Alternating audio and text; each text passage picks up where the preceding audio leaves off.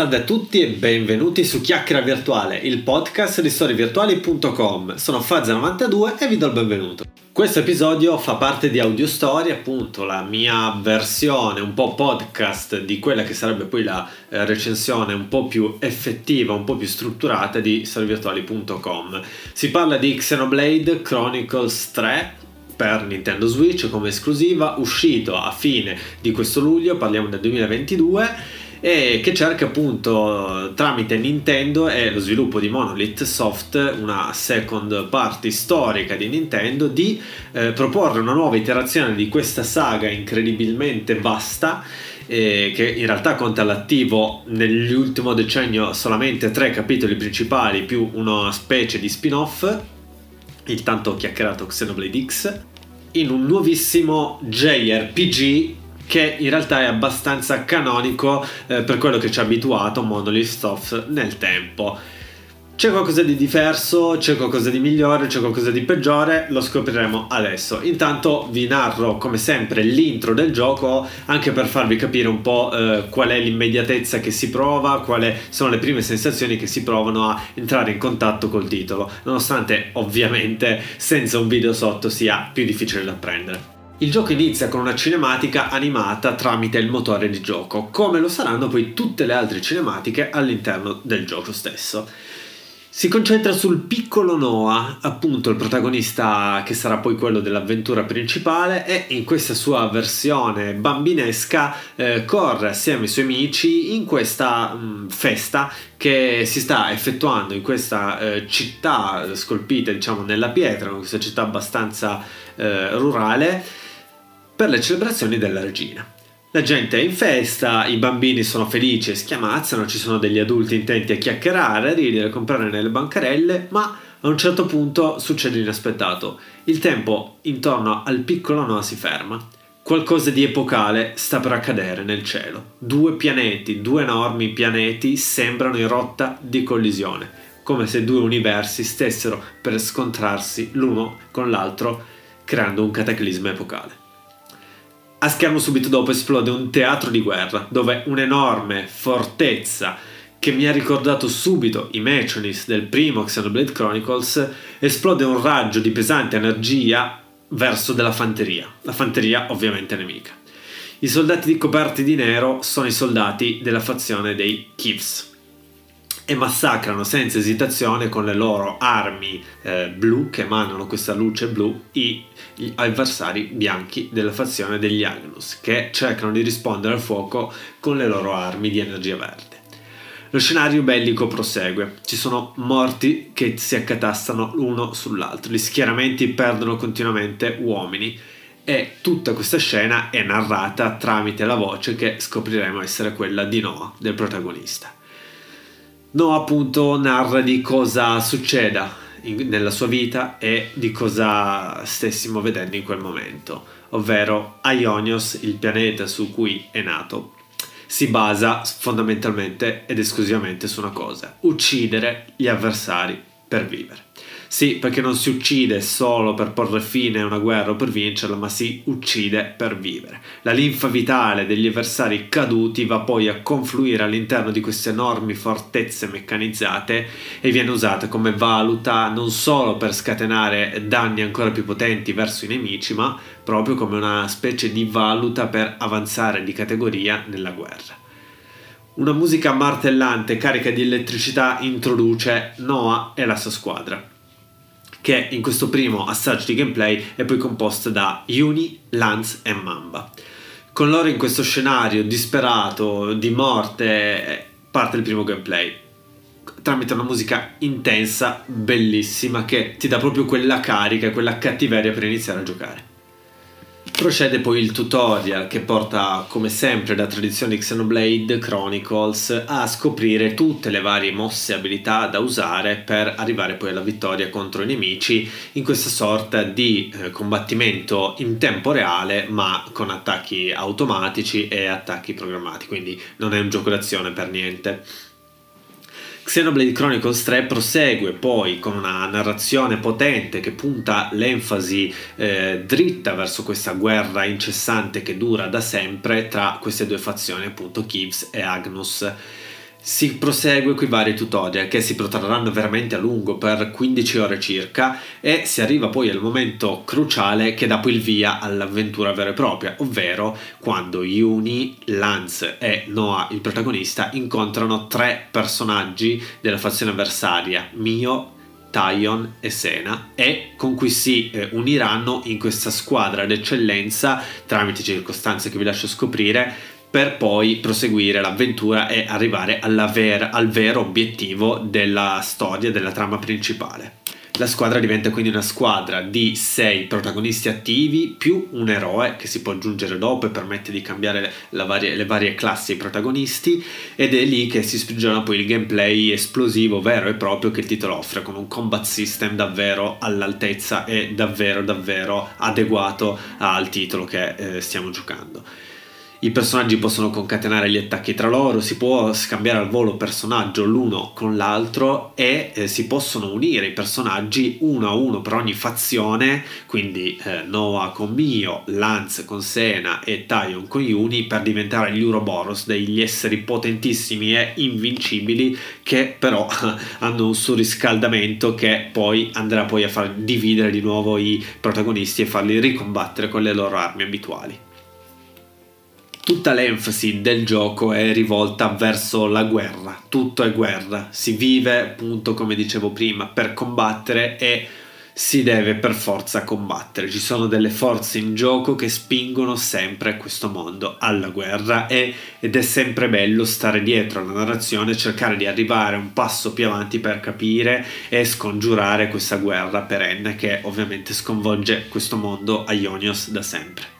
Tutto il focus del titolo è sulla guerra, è sulla guerra tra le varie colonie, tra le varie fazioni che saranno visitabili durante l'esplorazione dell'immenso mondo open map che il titolo propone. Il titolo è nascosto da open world ma non lo è, ci sono delle macro aree molto grandi, molto belle da vedere soprattutto per il loro level design,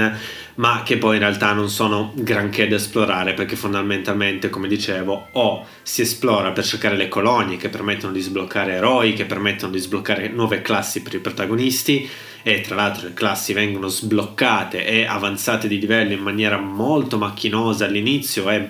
per lo più inutile verso la fine quando i personaggi ormai sono già formati non offre altro. Questo mondo da esplorare offre solo quello, quindi non aspettatevi un open world che dia proprio quella sfida di esplorazione, quella ricompensa di esplorazione, perché non è così. Inoltre anche graficamente il motore di gioco ha degli alti e bassi. Fondamentalmente la grafica che si andrà poi, eh, poly- la grafica poligonale che arriverà poi sullo schermo durante le cutscene sarà spettacolare, quasi da farvi dimenticare di star giocando su Nintendo Switch, anche su pannelli di 4K di grosse dimensioni mentre poi andrà a perdersi totalmente nell'esplorazione del mondo, nei combattimenti dove la risoluzione scenderà anche al di sotto dei 540p molte volte. Il frame rate perlomeno è sempre stabile. Questo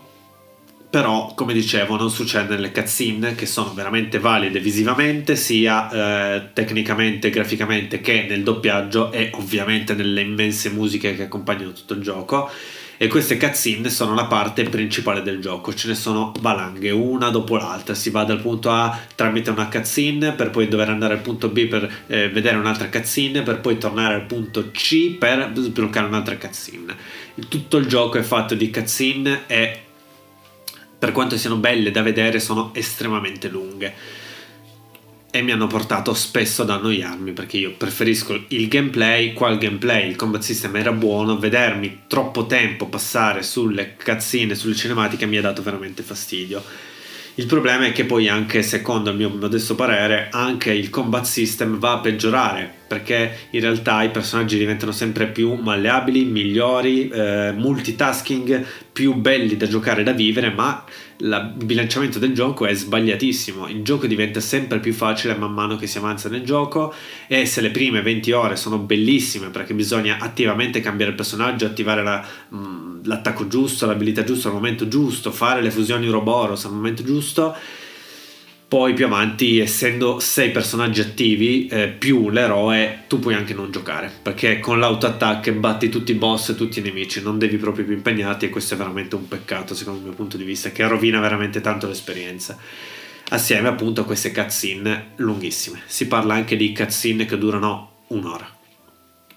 L'unica costante bellissima e imprescindibile è la musica che vi sosterrà sempre, sosterrà sempre, sarà sempre veramente veramente bella. Quella non vi lascerà mai, sarà bella dal primo minuto all'immenso finale, bellissimo. E anche in realtà nelle, eh, nei crediti finali ci sarà una musica fantastica. Quella potete contare su quella, la musica è da 10 su 10, ve lo assicuro. E la storia che eh, all'inizio prende davvero tanto e in realtà prosegue sempre ad alti livelli perché è sempre incalzante, ti porta sempre ad andare avanti, a scoprire cosa c'è dopo però eh, comincia poi a incontrare dei problemi di scrittura, eh, c'è questa enfasi, come dicevo prima, sulla guerra, sul non dover fare la guerra, sul fatto che la guerra sia un crimine, che non bisognerebbe ammazzare nessuno, bisognerebbe cercare di vivere in armonia e tutto. Il problema è che si vanno a scoprire poi delle tematiche mo- che sarebbero pesanti, che sarebbero non più tanto teenager, eh, senza esagerare però in realtà, quindi secondo me si sarebbe potuto fare e qua la scrittura decade molto, ci sono tante cose lasciate lì tanto per, ci sono delle situazioni che vengono lasciate lì cadere come se non fosse successo niente, quando in realtà un pubblico maturo avrebbe voluto magari esplorarle un po' di più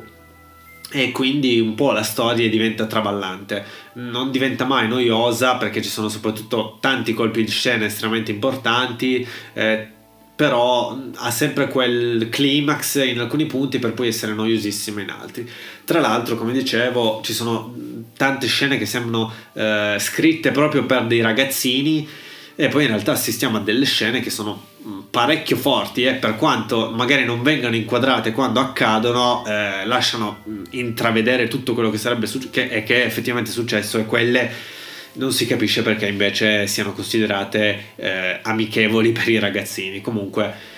la storia è scritturata per la maggior parte del tempo bene, però alla fine della fiera non è mai esaltante, non è mai matura, non è mai adulta. E un altro problema principale è che il mondo è, è pieno di colonie da esplorare e con cui interagire che ci regalano tantissime missioni secondarie che dovrebbero un po' esplorare la lore del gioco ma che fondamentalmente non aggiungono mai assolutamente niente. E sono proprio statiche, non aggiungono niente, i personaggi soprattutto quelli secondari agiscono come se non fossero in guerra a volte, come se fossero tranquilli, non ci fosse niente da pensare da una parte oppure dall'altra lamentandosi, lamentandosi, lamentandosi che c'è questo che non va, quell'altro che non va, è proprio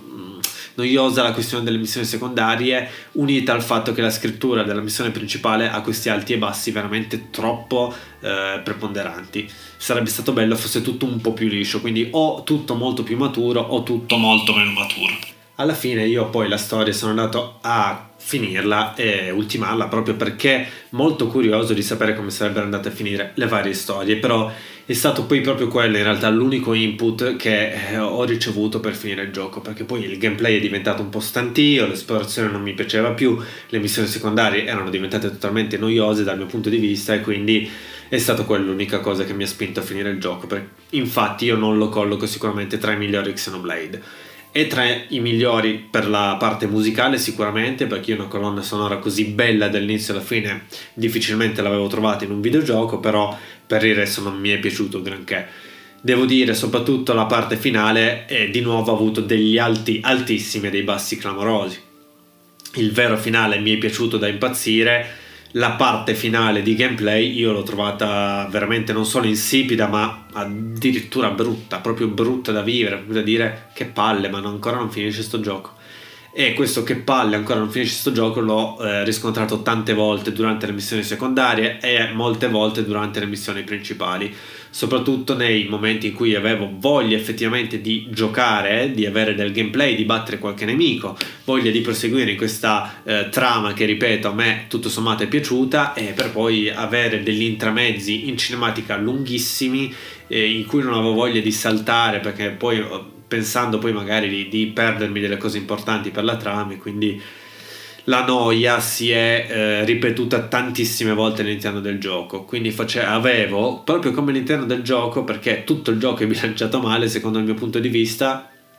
momenti di euforia totale in cui pensavo cavolo devo spegnere ma non posso, voglio proseguire con la trama, ad altri che proprio non avevo neanche voglia di accendere Nintendo Switch per giocare. Su storievirtuali.com ho dato un 7.6 al titolo perché comunque il titolo, eh, per quanto mi abbia annoiato tanto, ha avuto dei picchi eh, sia nella grafica, sia nella trama, sia nel combat system, sia o soprattutto nell'immensa musica. Quindi non mi sono sentito di bocciarlo praticamente in nessuna delle voci che potete trovare nelle recensioni di storievirtuali.com. Comunque se vi va di dargli un occhio, il blog è quello se non vi danno fastidio le cinematiche, neanche quelle che durano un'ora, probabilmente voi potreste apprezzare anche di più questo titolo. A me non ha fatto impazzire praticamente da nessun punto di vista, tranne poi diciamo l'arco conclusivo del, della storia e diciamo un po' tutto come è stata imbastita. Se fosse stata scritta meglio, però mi sarebbe piaciuto molto di più il gioco.